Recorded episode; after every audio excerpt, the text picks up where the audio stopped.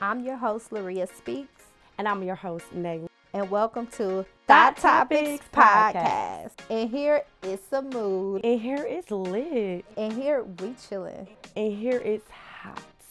Join us on Fridays for Girls Night as we explore stories of transformed hot girls. Welcome back to Thought Topics Podcast.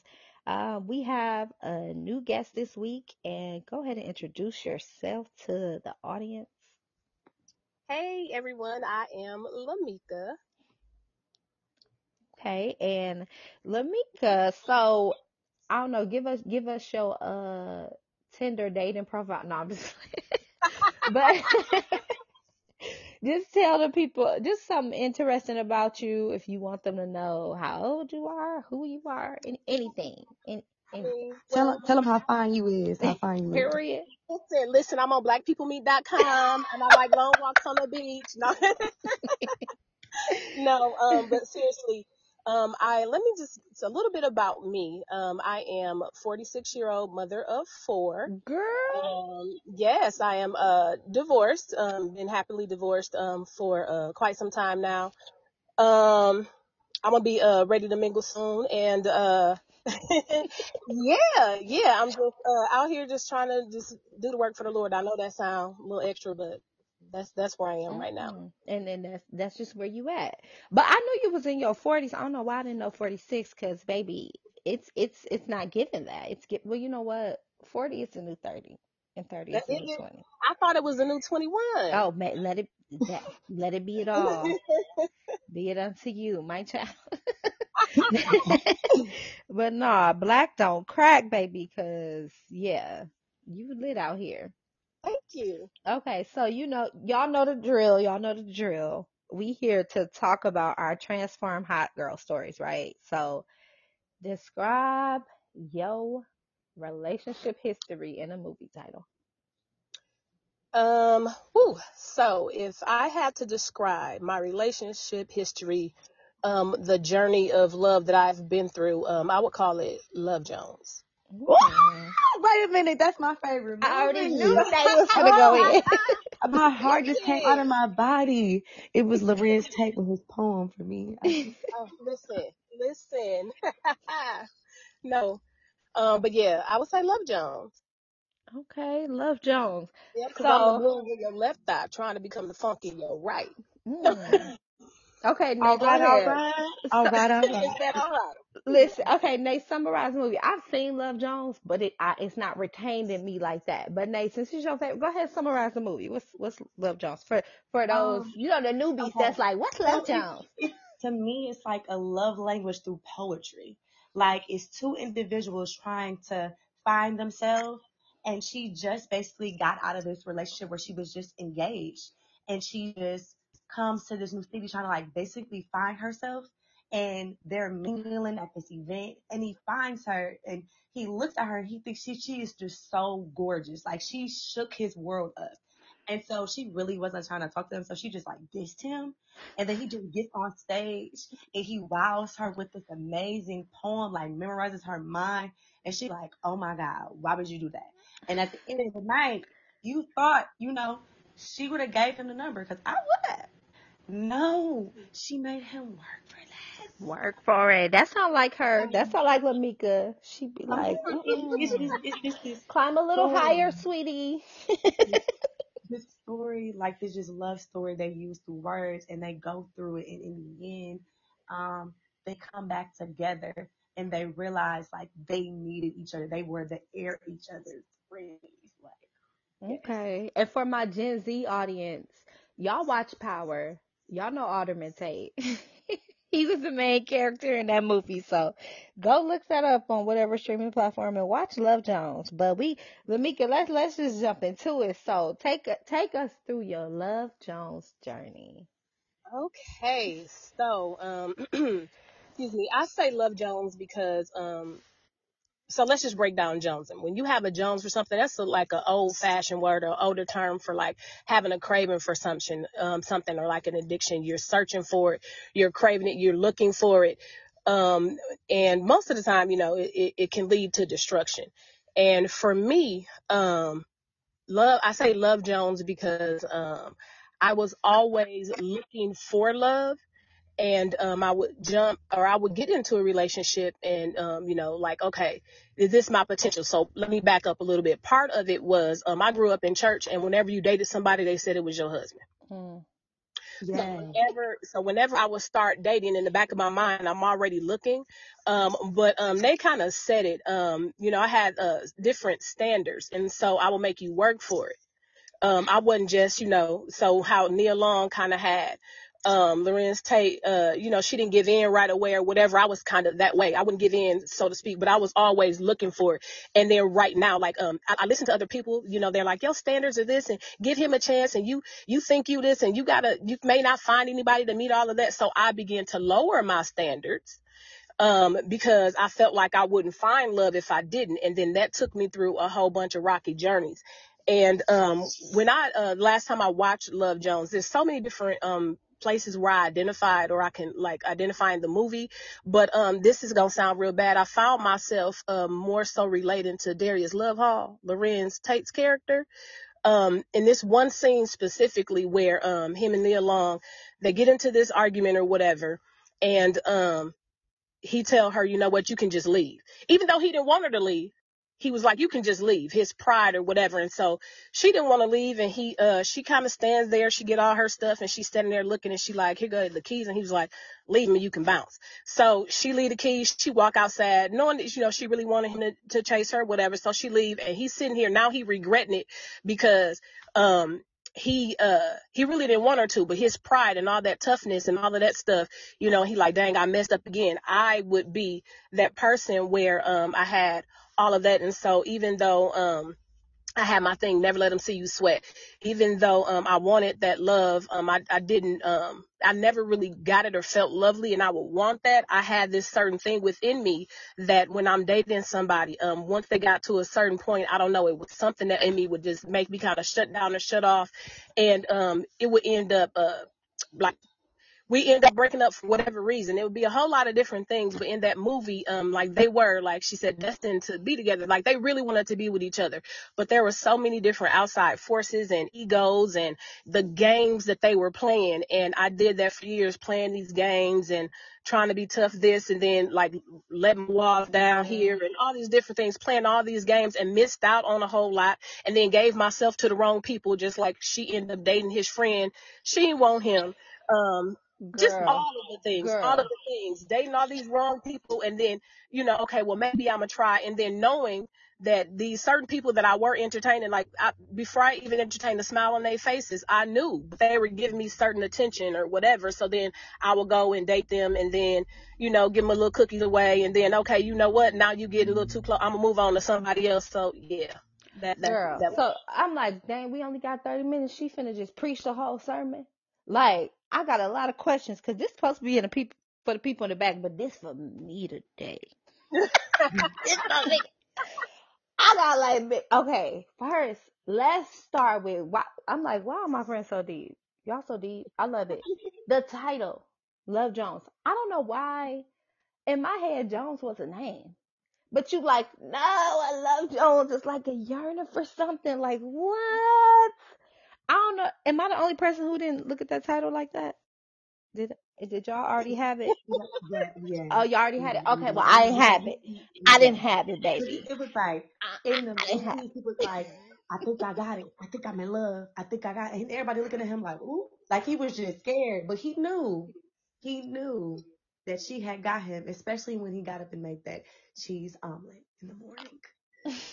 Yes, You and just but here but for the he tried to word. play, but then he tried to play so tough because he didn't, he you know he was cool, but then he want to show it really and hmm playing all the game and almost missed out. Yeah. But no, like for the audience, like how did you get let, let's dissect this part. How how what have you identified?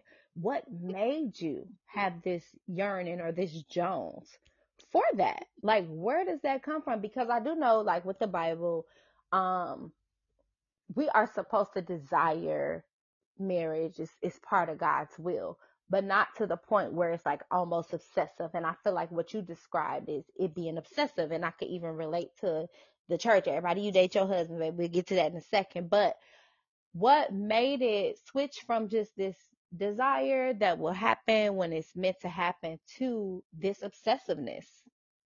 Um, so for me, um, and now we finna really tell my business. So, Tell it.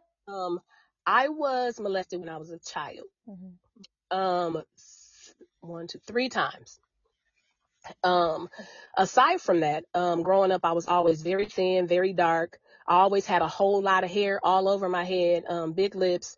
So, um, growing up, I didn't, um, really feel loved. Didn't really get that attention, not even from my mom. And my mom was, um, very thin growing up. And so that was a, a stigma for her. And so instead of her validating who I was, she always made my weight, um, her issue with her weight, my issue with my weight. So it'd be you too skinny, you need to eat more, you need to do this. And I never felt validated growing up. So um when I got touched, that was some attention, number one. Um and then after that, when I did start to get some attention, it's like, wait a minute.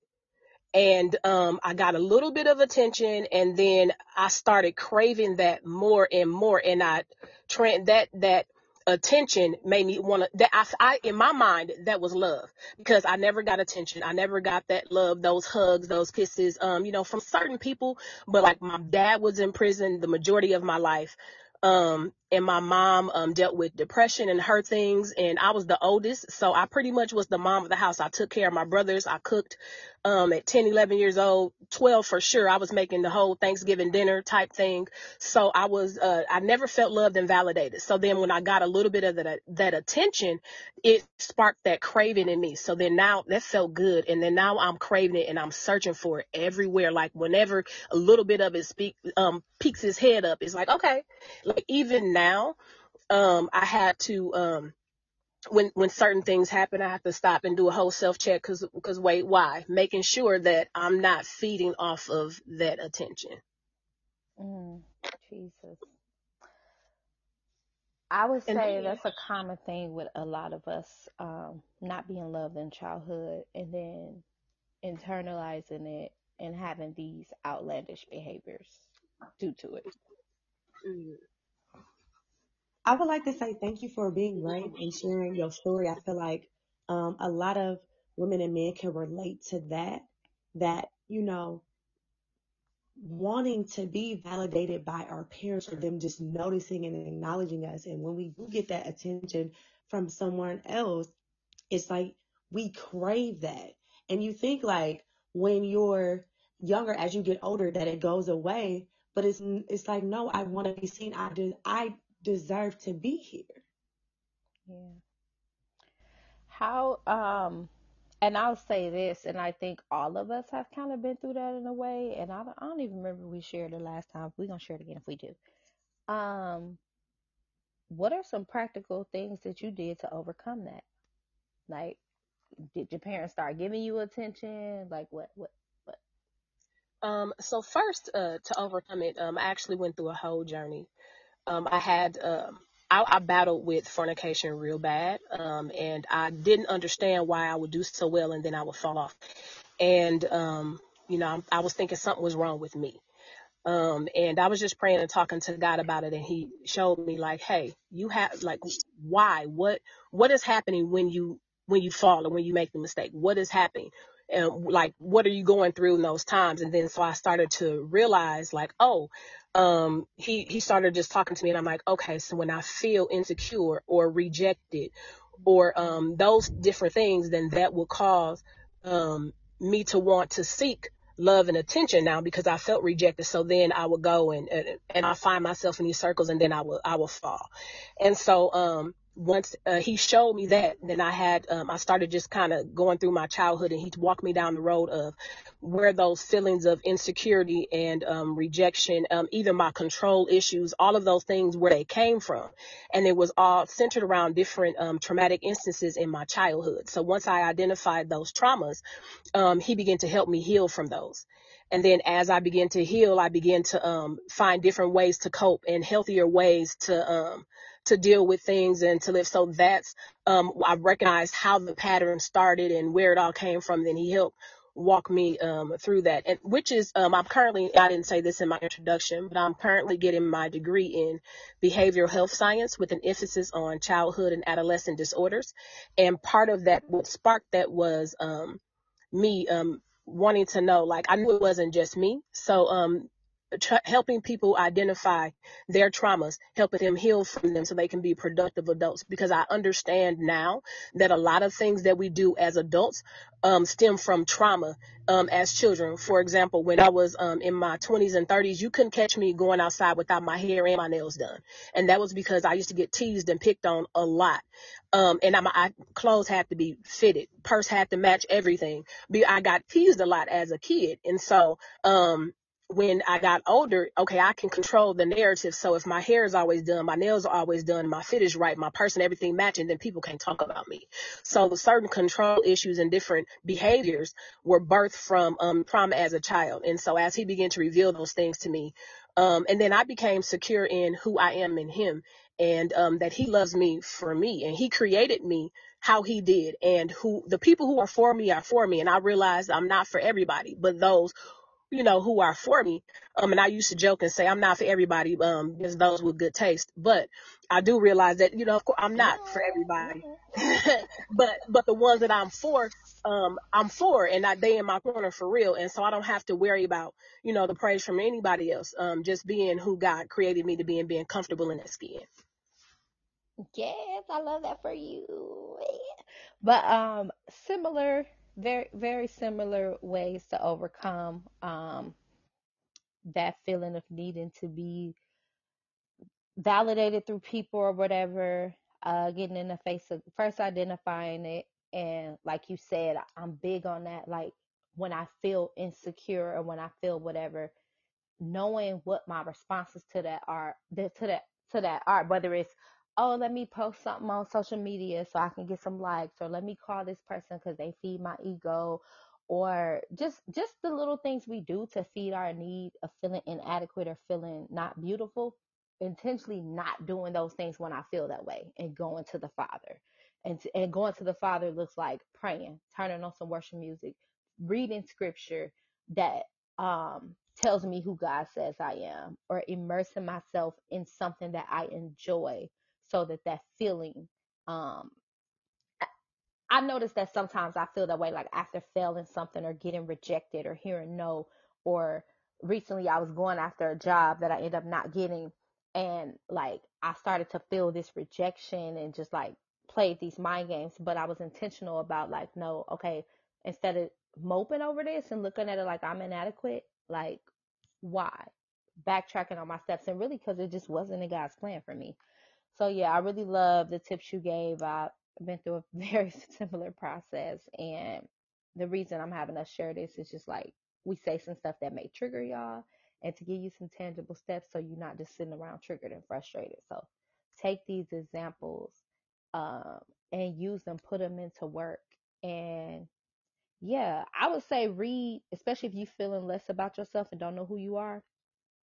Oh, correct me if I'm wrong. If it's it Ephesians 2 or Ephesians 4 just read both of them. They'll feed you. Read all, but the book of Ephesians says a lot about who, how God views you, saying that He bought you with a price. He's He's chosen you, and just feeding yourself things like that will build up the validation in Him instead of in man.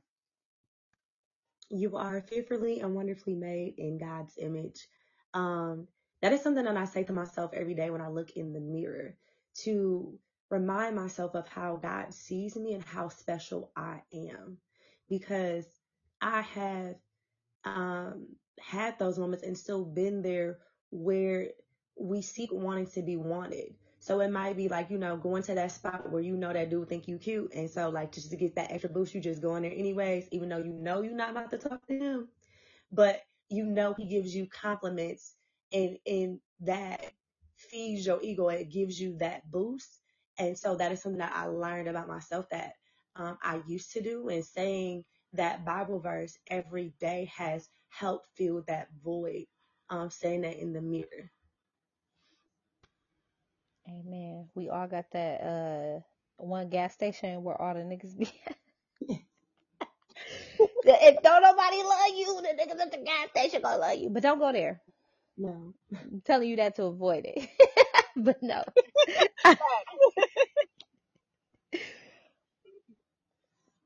But um, anything else that eh, uh you want to share about that process of just identifying that craving and overcoming it? Let me. Um, no, I think um, what you ladies added was perfect. Um, and then also during that process, I will say this: um, gosh, just started showing me. He had me write down all of my partners, all of my sexual partners that I have, you know, had encounters with, and I wrote them all down. And then I started looking at like, wow, like I ain't trying to really talk about people call them low ends, but it was just some people that just I, It I is what it is. No. it, it, it was like wow. Like girl they weren't even worthy. Like why did you you know and so it was just like wow. And then i started to find a different value in myself. Like everybody don't deserve it's a it's your treasure. Um and everybody don't deserve to unwrap your present like you you give yourself to somebody that deserves this present and then he starts showing me like i put i used to put more stock in um picking out the perfect christmas gift for people and watching it and doing all the stuff than i did in who i was giving myself to oh, and it was like, come on now, you can't. And just because he said he was cute or you felt some kind of way because it. So, of one of my really really good friends, um, he's uh, so excuse my language. He's tell he tell me all the time. He be like, girl, you you be out here acting like a whole nigga, and I'm like, don't do that. But I you I used to have those moments where I'd be like, okay, let me call real quick. Hey, I'm about to come through, and then when it be I'm I'm alright, I'm about to leave. Like, where are you going? I'm leaving. Like, I'm done. Like, and then it was like, what? It's, but I used to have those moments, um, and because it made me feel, not necessarily because it just satisfied, um, me in that moment, but it made me feel like I was doing something like, yeah, cause not now, yeah, you know, and, um, yeah, so it's just like, you know, I had to, um, to take more, um, more, you know, stuck in myself and know, like, no, don't just keep giving yourself away to these people that don't even deserve it. Like, no, you, they're not worthy to unwrap your present or your treasure right now. You wait and you save that to somebody that, for somebody that really, really deserves it. So now it's easier for me to, to say no, especially when I'm looking at you like, yeah, you ain't even on my level where God has me now. Um, at all of the things that I've been through, um, all of the places that He's taken me, like from me saying, you know, for Skip the Church, I didn't want to even deal with them after all of the things that I've been through to now being an executive pastor of a church. It's just like, wow. And so I know my value. I now know my worth. So it's easier when you know who you are, it's easier for you to say no, um, and to hold yourself for people. So that's actually what's been helping me on my journey, um, of staying pure until marriage. yes, girl. Knowing yourself. Like that's that's any honestly any issue we ever gonna talk about on this podcast. Some of the stuff is rooted in identity. So knowing yourself. But I want to touch on um the real nigga in you.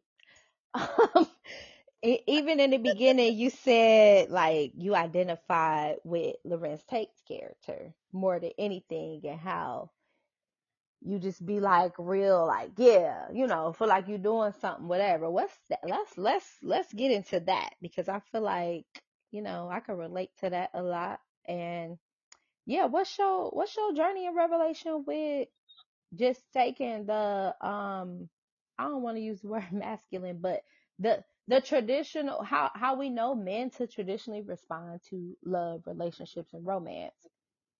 So let me get started doing it. so um I had um a couple moments where um I um you know I, I tried to be that um you know what? I'm, I'm gonna show all my love and I'm gonna do all of the things and that's gonna make them want to be with me and keep me or you know whatever and it didn't work that way.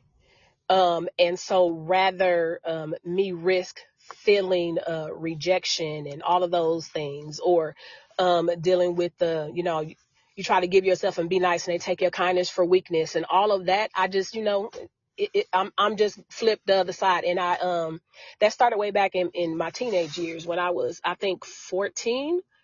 Um, I I started dating um this guy, and I technically couldn't date until I was 16. Um, but I was dating him, and um, my mom was like, okay, he come over, but y'all, you know, she tried to monitor stuff, and um, we end up dating. And I like this is my like eh, first real real love, so I thought, and like I love this dude, and um, so we dated for about two years um, until I was able to date for real, for real. Um, but I was still a virgin. I wasn't doing any of that.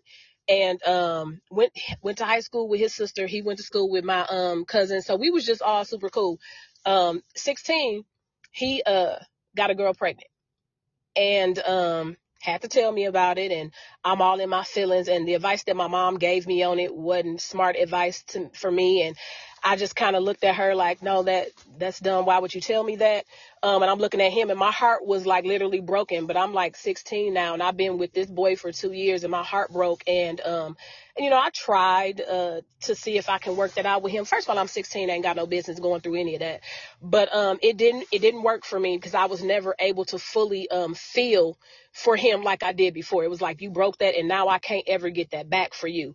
And um so that that created the the the real nigga in me. Because you know what?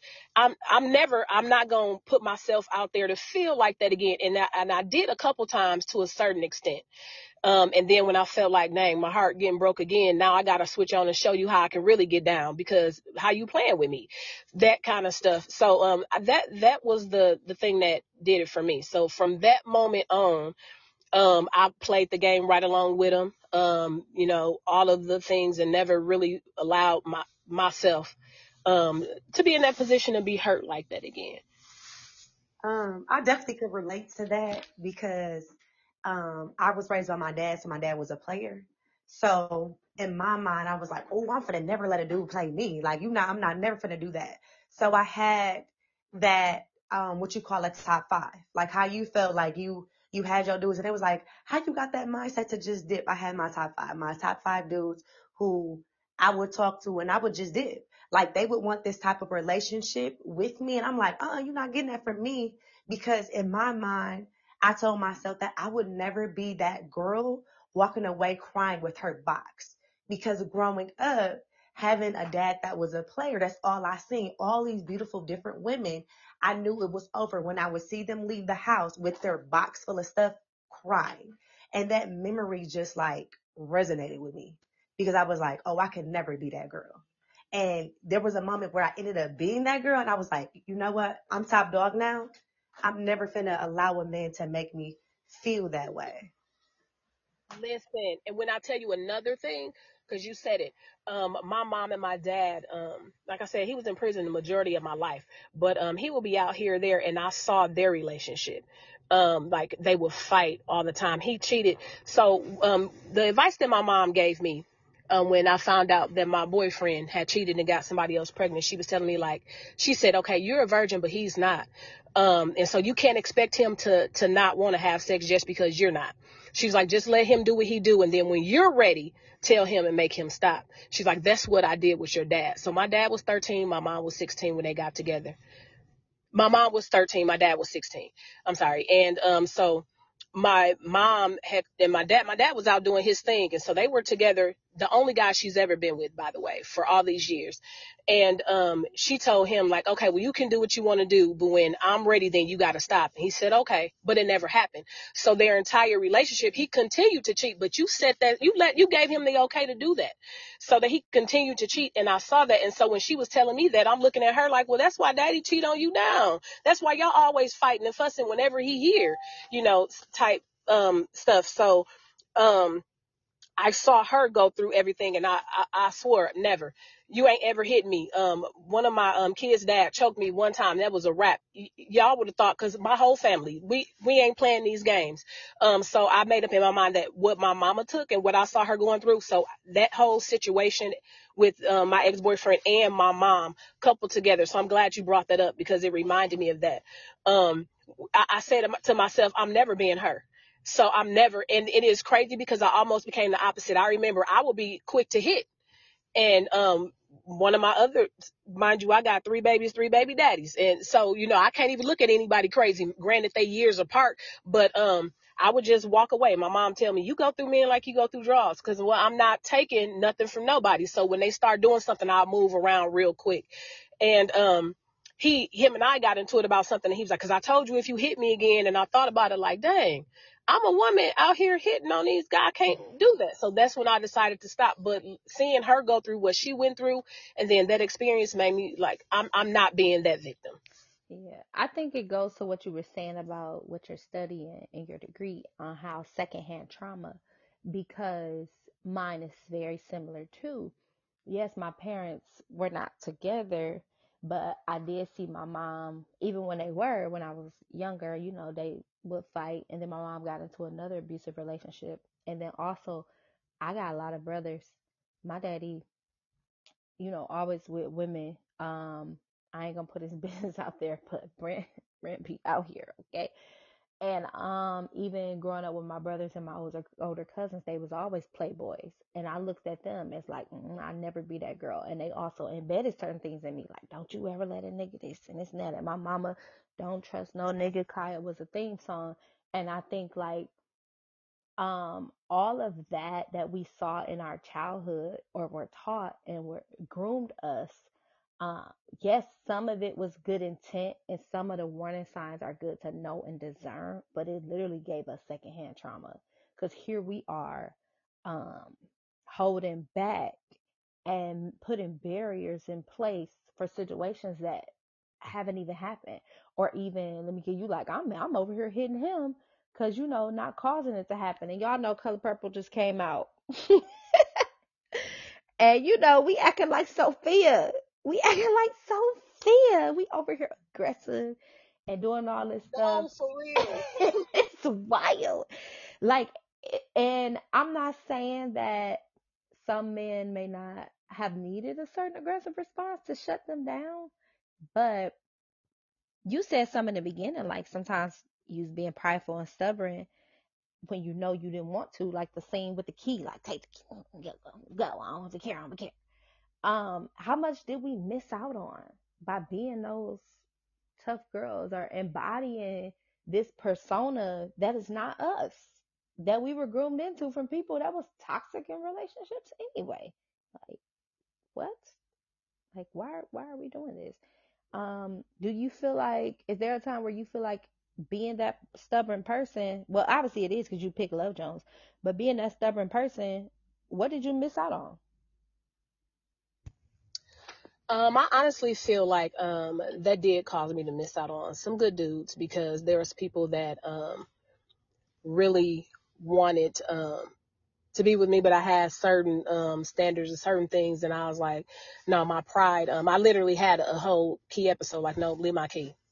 Um, and so, um, I do feel like it caused me to n- not even necessarily miss out on like a good guy, cause I honestly don't feel like, um, those guys were even worth it, but, um, just, uh, allowing myself to have my own true experiences, not, um, based on anyone else's mm, issues or good trauma. So it's good to learn that's from other people's mistakes sometimes. Thank you. But other times, like you can need to have your own experiences. And I feel like, um, I just kind of, my life was, um, um, me trying not to be somebody or trying to recover from things that happened. I, I was overcompensating a lot. I went from fighting no battles to trying to fight every battle and trying to, and so I didn't allow myself to just be enrolled with, um, and, and authentically feel what was going on. It was always, um, uh, uh, thinking why or what is this or what is that about or maybe this or maybe that instead of just actually feeling what I was feeling in the moment.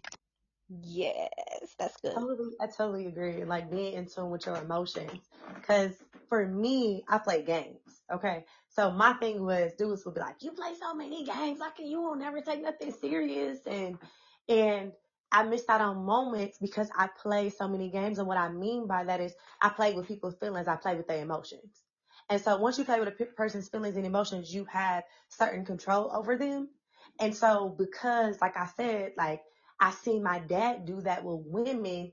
It was just, I felt like in me. I'm like, well, you know, I don't know what else to do. Like, I, all I know is how to be, play games and be prideful sometimes. I don't know how to love. I know that I want to be loved, but what does that look like? Yes, and then actually allowing yourself to be vulnerable in those spaces because real talk, um, loving somebody and, and allowing you putting yourself in a place where you can be loved by somebody is a risk. And just because you love them as hard as you want and, and is, is the best of your ability doesn't mean that they're going to reciprocate that. Um, so it's a risk regardless. Mm-hmm. Um, and you have to know that, like, you know what, am I willing to take this risk and, you know, open myself up? It, it, you're going to risk being vulnerable. You, I mean, you have to be vulnerable. You're going to risk being hurt. And, um, it's just, uh, difficult. Like, you know, knowing Yes, that I, I agree. It's, know it's that. scary. It is scary. Like that is scary. It's like, it feels like you're walking out on a tightrope, right? And it's like, you don't got nobody to catch you. So it's like, okay, here I go. You make them first couple steps. Okay, this ain't bad. Oh, I got towards the middle. Mm, this, uh, this is uncomfortable. I ain't never made it out this far. Mm, So yeah. what do And I I, do with that? and I think when when love exists, hurt is inevitable. Meaning like if you're the only way to access her is through love because somebody you know can't hurt you. It some random person walking down the street you don't care what they do. Like you know like th- their actions aren't going to hurt you. The only people that can hurt you is are those that you've let in your heart. So not i just had so, this was said to me years ago and i just have this rent free in my mind that if you are closing yourself off to hurt, that you are automatically closing yourself off to love. And us trying to avoid hurt is like almost impossible. And what I shifted myself is to believe is no matter how bad that the hurt is, that I know the healer, I know the process to get to the healer, and that he's going to heal me and he's going to see me through. And I'm not saying I walk that out every time, but even while I'm hurting and trying to run from the hurt, I'm telling myself that like everybody close to me, everybody that I open my heart to has the ability to hurt me and not because they want to, not because they're malicious, but because they are in my heart and they are human. They're going to make mistakes. They're going to do things and I just believe that and this is to the people outside just believe that you're going to survive it, you're going to get through it, and God is going to mend your heart. And I'll say this time does not heal wounds, the presence of God does. Yes, yes, yes. Because that is a saying that everybody says, time heal wounds. No. No, baby. Um, I'm gonna tell you right Mhm. now. After a certain time, your heart get to harden. You get to Mhm. thinking all these thoughts, and when you see that person, you have all this anger built up, and all that anger can damage you. It's not healthy. So it's it's important to give it to God and repent for what you're feeling and allow him to do the work. Time does not heal wounds. I just want to say that because you know it is 2024 and people are time healed. No, God heals our heart. Nope, it doesn't. Time does not. It may allow you um, the opportunity to to maybe forget about the thing, and even if you feel like you have you're over it, then those those um, wounds, if, if it hasn't, um, if you haven't addressed it, they're gonna resurface somewhere else. I'm a witness of it, so I'm thinking that I'm good. I'm, I'm thinking that I'm over that situation with my um, ex boyfriend that got this girl pregnant, but then um, those situations that pop up because now I don't trust nobody. And every time I try to date somebody, it, it- everything is a red flag, and I cut you off real quick because I don't trust you. And you, you might have really been asleep. You may have really left your phone in the car, but now I don't trust you because, and and, and it's not that I wasn't. Oh, I, I, time healed that. No, I'm not necessarily looking at him sideways, but now every guy I date, anything that pop up, that's a red flag, and I'm look, I'm ready to walk away real quick because now I don't trust you because I was hurt when I was 16. Yeah.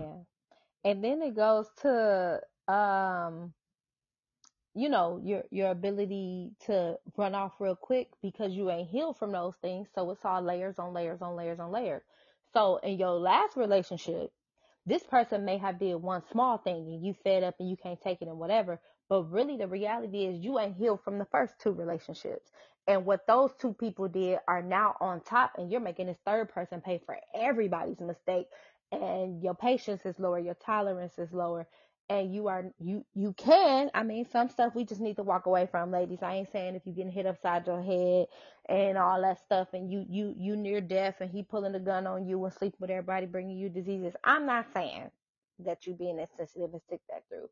But what i'm saying is like one thing a person does we don't write them off especially if their heart is remorseful and we see a change and they're working towards it. And signs of us doing that speedily is indicators that we ain't really healed. Like LaMeka said, we just forgot about this thing. We just, you know, um, numb to it. And like Nate said, our heart is hardened to it. So, baby, get it. Yes, and another. Oh, I'm sorry. No, but an, another thing that the Lord brought out to me too is we think that we're good because a lot of times we something happen and then you know we waiting and we thinking that the time is gonna heal or whatever and we've never really addressed those things, and then people are being diagnosed as bipolar um, because they are are happy go lucky one moment, then something else will happen, and then they spaz out and they they snap in, and it's like, whoa, how you go from zero to sixty in two seconds? And it's not that you're bipolar punking. You are emotionally exhausted, and you have a lot of emotional baggage that you've never unpacked. And so every time something happened, you just going from one from a high to a low and everything because nothing is a little issue. Everything is a big issue because you have all of these emotions that you've never dealt with. Listen, a roller coaster. And like I was talking to this girl recently that was talking about her temperament and just how she feel like everything upsets her.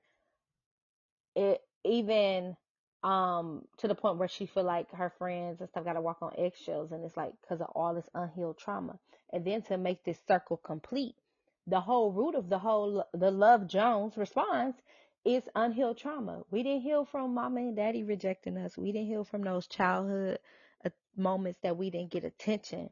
So now we we just let time go on and let them sit. So now it's showing up in our relationships. Now we got this unnatural um obsessive craving for love because we didn't choose to heal. So I think the lesson today is to heal. Like get before God and heal from those childhood things. Get a therapist if you need to. Spend time in his prayer and word. I don't know what y'all what y'all took from it. Um, yes, I agree with the the healing and allowing God to heal you. And I just believe, strongly believe in like breaking covenants and breaking strongholds. Um, as she said, like I did the same thing. I wrote a list of like all my sexual partners and I broke covenant and I broke those strongholds with them. Um, like again, some of those people on my list, I'm embarrassed. It was really like the fact that I even talked to you shows me that I didn't know my worth. Mm. But I realized it was a stronghold. Like I carried something from every relationship or every transaction that was from their bondage. And I, I, I wondered why I showed up a different way because I didn't break this stronghold. Mm. So I had to take time to heal and to really give that to God and get to the root of it. And a lot of that sparked from my childhood. So I had to start breaking generational curses because then I looked at, hey, why did my dad feel this way? That means you were missing some type of love. You didn't feel wanted in some area of your life. Mm. And you dated multiple women and that showed and played games. And then it just trickled down to me because that's what I saw. So when you heal, it is a beautiful thing because you begin to be free and you can really see God work through that thing because trying to do it on your own is difficult and it's like you're running in circles. Yes, and you said something there. I think a lesson is in that um that your dad didn't what what type of love were you not receiving that you're responding this way? And I think for those listening, I, I feel this in my spirit that the the well the first stage of some of you healing is the forgiveness. And what I hear God saying is that you need to forgive them for how they loved you because it was all they knew. They can only love you from how they were taught to love. And even as African Americans, we come from a very toxic background of abuse by society. So that's all we were able to reciprocate in certain households is abuse. So that forgiveness and understanding that there was some, whatever, however they loved you, sometimes they were, that's all they knew because that's what they were taught love was. And that it wasn't personal. It was just mindset. It was all they knew. So start your journey of forgiveness there, of understanding that it wasn't done intent or out of hate. It was done out of normalcy, habit, and ignorance. Yes. And I'm gonna just say one more thing. Um, while um you were talking, you were saying um like you were showing up different because you were taking on those traits, and that is something that is so true because those soul ties and so whatever spirits they were battling with when you have that soul tie, um now you have to fight that. And um in the movie Love Jones, um in the a, a few times in the beginning of the movie, Nia Long was telling um telling Larenz Tate, okay, you need to stop smoking. Well, you need to quit smoking. And but toward the movie as it went on, um, they were sitting at the table and he had a cigarette and she took it from him and smoked it. And then now uh, at the end they show a scene where she's sitting on the couch and she sad thinking about him or whatever it is. And then she pulled a cigarette out and she's smoking. So she took on that from him. And a lot of times we don't realize that when we're um, being intimate with somebody, um, that we are um, pulling on um, the things that they're dealing with and then we end up um, dealing with them and, sh- and and demonstrating those same things. Lord. Yes, I, I also want to touch on this too because um, my God is getting me there. When you are healing, it is important that you surround your you your surround yourself with people that are of God. Okay, because when I look at Love Jones and they were going through the motions, I remember like his best friend was going through something through his marriage, and he was still married, but he ended up talking to this other lady. And so because he started to become bitter, he started to basically like pull away from love. And so when he did want to say like he was in love and he got that feeling, he wanted that extra boost and support. And his friend was kind of like negative and was saying like, you know, this is kind of something you don't want. Like this is not it. Um, and and throughout the movie, you see that the other his best friend like character develop when he gets back with the girl. But through that whole process, you need positive people that are in your ear and are supportive of your healing journey. And so, like Nia's mm-hmm. long best friend, she knew that you know they had this special connection, and she reached out to him and let him know, like, hey, I don't know what you have going on, but she's going to be in town then. Like during your journey, be careful of who you surround yourself by as you're healing if you're looking for a certain support system as well. And let me, I'm gonna say one more thing, girl. Say whatever else you need to say. Listen. Anything else? So, um, like I said, I kind of watched Love Jones. I don't remember significant, but did they end up together, y'all? I don't remember. Yes, they did. They was outside in the rain. She messed up that middle part went down. Listen, so it started out with him telling her a poem. So at the end, she she got up and she said a poem and was looking for him and didn't know he was in there. And um, she said her little poem or whatever, and walk out and he go out and he catch her. So they go out in the rain and he tell her like he he let it all out like forget it. You know what? I love you and it's urgent. And so they end up you know, he has some other little fancy French words in there, but um, and they end up they end up, you know, kissing whatever in the rain and together. So yeah, in the end, um, he realized um that you know all these games and whatever it ain't worth it. Um you know I, I want you and i'm willing to, to let all that go. And um I, i've learned that too. Like in the end it ain't it ain't even worth it. We too grown. Ain't nobody got time to be playing the game. If, if i like you and want to be with you i do. Okay you don't want to be with me that's fine. I'm gonna move on. Like it's it's can't, ain't got time to be playing games anymore. It's not even worth it. So who you serenading? Who you no? who you thinking your poem to? you ain't gotta tell us. I'm I'm messing. I'm meddling. Getting your business out here. Okay, the last thing I do want to touch on, y'all. I can't leave it all talking about this. Like when you have that love Jones and you got this yearning and, and you ain't you know this this for the people probably a little bit inside. You you you dating somebody in church and everybody like, oh that's your husband. Putting you in a trick bag because granted we want to see people married, we want to see beautiful marriages and this and that. And how because we did not heal, because we looking for this uh sense of love somewhere else and because we validate we're too busy being validated by people and because we've idolized people in positions or in routine because some people just in church out of routine we went with that word. And sometimes got caught up in some situations pursuing this to be your husband or your wife because of what people said y'all. And i'm just saying it to give you another reason to heal because that trick bag is not it's not cute. Yeah i say go to god for yourself. No matter what a title person a title a person has or you know what wonderful word they says even when somebody gives you a word it's important to go to god for yourself in regards to that because that is a really d- deep trick bag. And I know Amika said it in the beginning, like every person you date is not your husband. But when you're involved in the church, you, you tend to think that every time because that that's what they put in your head. And so before you start that process, I say go to God and ask God to reveal to you and to show you regardless of what everybody else saying because it sound good, it look good, and then you in this situation that you never was supposed to be in. That part, that part, just and they always it's better to marry than to burn and all of this stuff, trying to misquote scriptures and telling you all of that, and it's like listen, at the end of the day, just you you do what's right for you. Don't live for people. I learned that.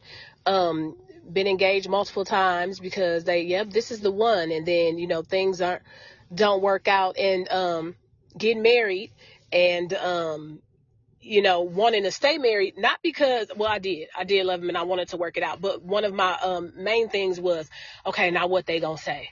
They gonna, I told you so. I don't want to hear this and I don't want to hear that. At the end of the day, they're not living your life for you. I'm the one that has to live with this.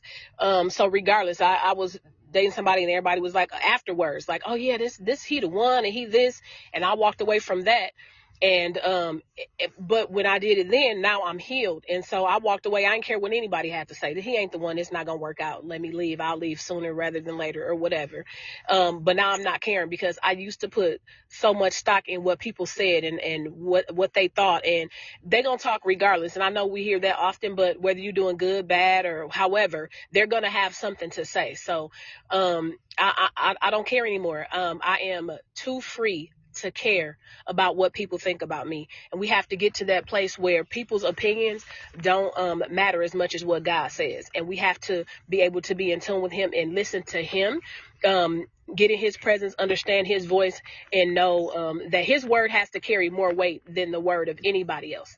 And regardless of what they say, if God give you something, you know, a lot of times he'll give us a, a vision or whatever, and we got to run and um, run it through two or three other people and see what they say and what they think. And then if they don't agree, now we second guessing God. No, if God gave it to you, then you, if you need um, to talk it through with somebody, you ask God, who should you talk to about it? And, and then y'all have that conversation, but don't let people um make you miss what God say or, or what God has for you or whatever. Their words should never carry that much weight. And I learned that now I'm just absolutely too free to care.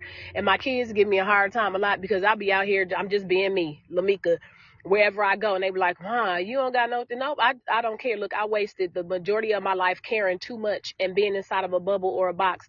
Now I don't care, and um, I'm gonna listen to hear what God has to say, and what anybody else have to say, it don't matter. So you can tell me until your your tongue fall out to marry such and such. If God don't say it, then nope.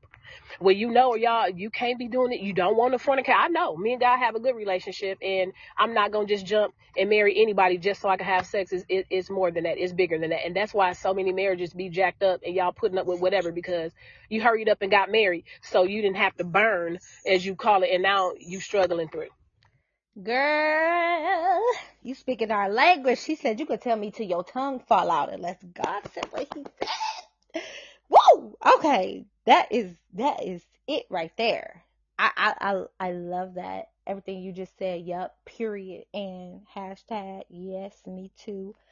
Um it was something else I was gonna say, but you done said so much I probably don't even need to say it. It's oh, too free to care for me. Too That's free. I'm to... definitely, I, I'm definitely gonna use that. That was a word for me. Yes. I'm gonna be so free that I don't even care. like when I say, like I said it that way. I said it that way for a reason because I I I, I do care, and I, I realize that me caring so much has got me in the position where I am. And I need to be so free and stand on God's word so much that regardless, like you said, people are going to talk regardless. Whether you do it the, the, way exactly they want you to do it or a different way, they have something to say. So you need, I need to be so at peace and be too free to even care. Like that, that, that resonated with me, honestly, for real. Yes, God is so intentional, even with the timing of this. But I remember what I was about to say now. So I saw this post, and I think this is just about the people pressuring you and dating and all that stuff and that standard. This this guy and it spoke to it kind of gave words to how I've been moving. He said you're dating for two things: to get to know somebody, to assess them. And then to see if their kingdom assignment aligns with yours. And if their kingdom assignment does not align with yours, it's very dangerous to get in a marriage covenant with them, no matter what the church saying. Amen. Amen. Amen. So the last question, I guess statement, LaMeka, what would you say to your younger self? Because I know your younger self is listening. She may be in a situation. She may be unloved by her mother. She, she, or even he, you know, may be um per, putting on some persona they're not to not get heartbroken or whatever. Just in a sentence or two, what's your dear little LaMeka? Um, so if I could um talk to my younger self, I would say, you know what, you are enough. You are so awesomely, amazingly enough that it's crazy. Um, don't worry about who don't like you. Don't worry about um who's not giving you your attaboys or anything. Just be you, and anybody that's supposed to be with you gonna come. Don't worry about it. Don't worry about what people gotta say. Their opinions of you don't matter. Amen. Unless you on crack and they telling you to stop using it. All right. So, wait, say that again. I said you said you said their opinions to you don't matter. I said amen. Unless you on crack and they telling you to stop using it. but yeah, I think that was great. Uh, last remarks, Nay, you got anything else? Man, I'm too free to care. Like y'all so Yeah, I'm I'm so serious. For the people outside, be too free to even care. Like when I say that that's what y'all gonna hear me say every time, that's what you're gonna hear me say every time.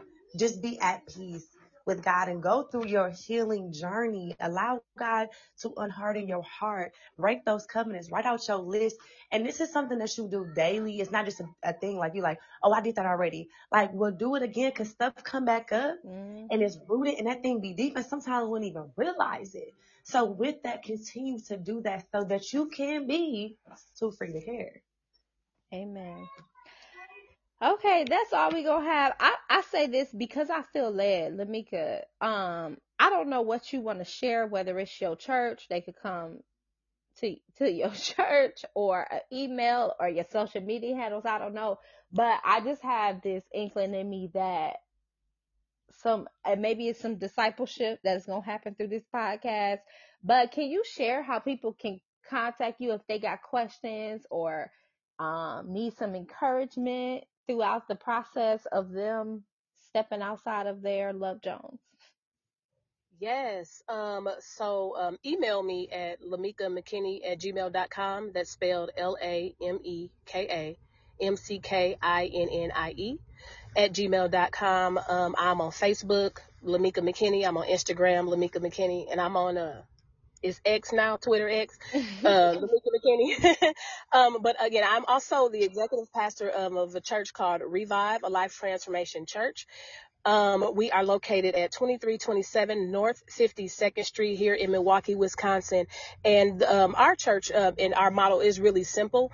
Um, at, at Revive, our goal is to connect you to Jesus, then to your purpose, and then to the community that you serve. Uh, we believe um, a thousand percent that everybody has um, someone that's uh, designed to hear your voice. And um, a lot of times, um, myself is crazy because um, the majority of our leadership have all went through um, phases in their lives where they gave up on the church. Not necessarily God, but it's I told God, I love you. I don't like your people. Um, when I was going through uh, my divorce, um, a pastor at a church here was um, one of the ones, him and his congregation, encouraging my husband to divorce me and marry somebody else that he had been cheating on me with because they went to his church. And I was just so done with church people. I was hurting, going through, and um, the church that I went through, went to at the time, excuse me, they were so um, into me um using my gift that they didn't really care about that I, the fact that I was dying spiritually and I was showing up but I was hurting. And um you know I said God I love you but I don't like your people. They all jacked. These churches is all jacked. I'm tired. And um he when this position came about, once he restored me, he sent me to a church where they just loved on me. And um, he had to show me that if hurt people can hurt people, then healed people can heal people, and loved people can love people. Come on. And um, he showed me that, and I said, "Okay, God, I see what you're doing here." So that church that I went to, they just loved me back and showed me what it what it really was. And um, it's not necessarily the church, but it's the people that go there that's jacked up that ain't trying to change. That it's a difference when you jacked up and you really want to change, when you jacked up and you ain't even trying. And so um, when Revive um, came about, um, the, this position came about, and I was like, "Oh wow, me, an executive pastor, God, you know, I just started back liking church." And he said, "You've seen it done wrong enough, so you know how to do it right." And um, one of our things that we specialize in our ministry outside of special needs is um, just people who have been hurt, church hurt, church people hurt, um, going through. They just come and get revived.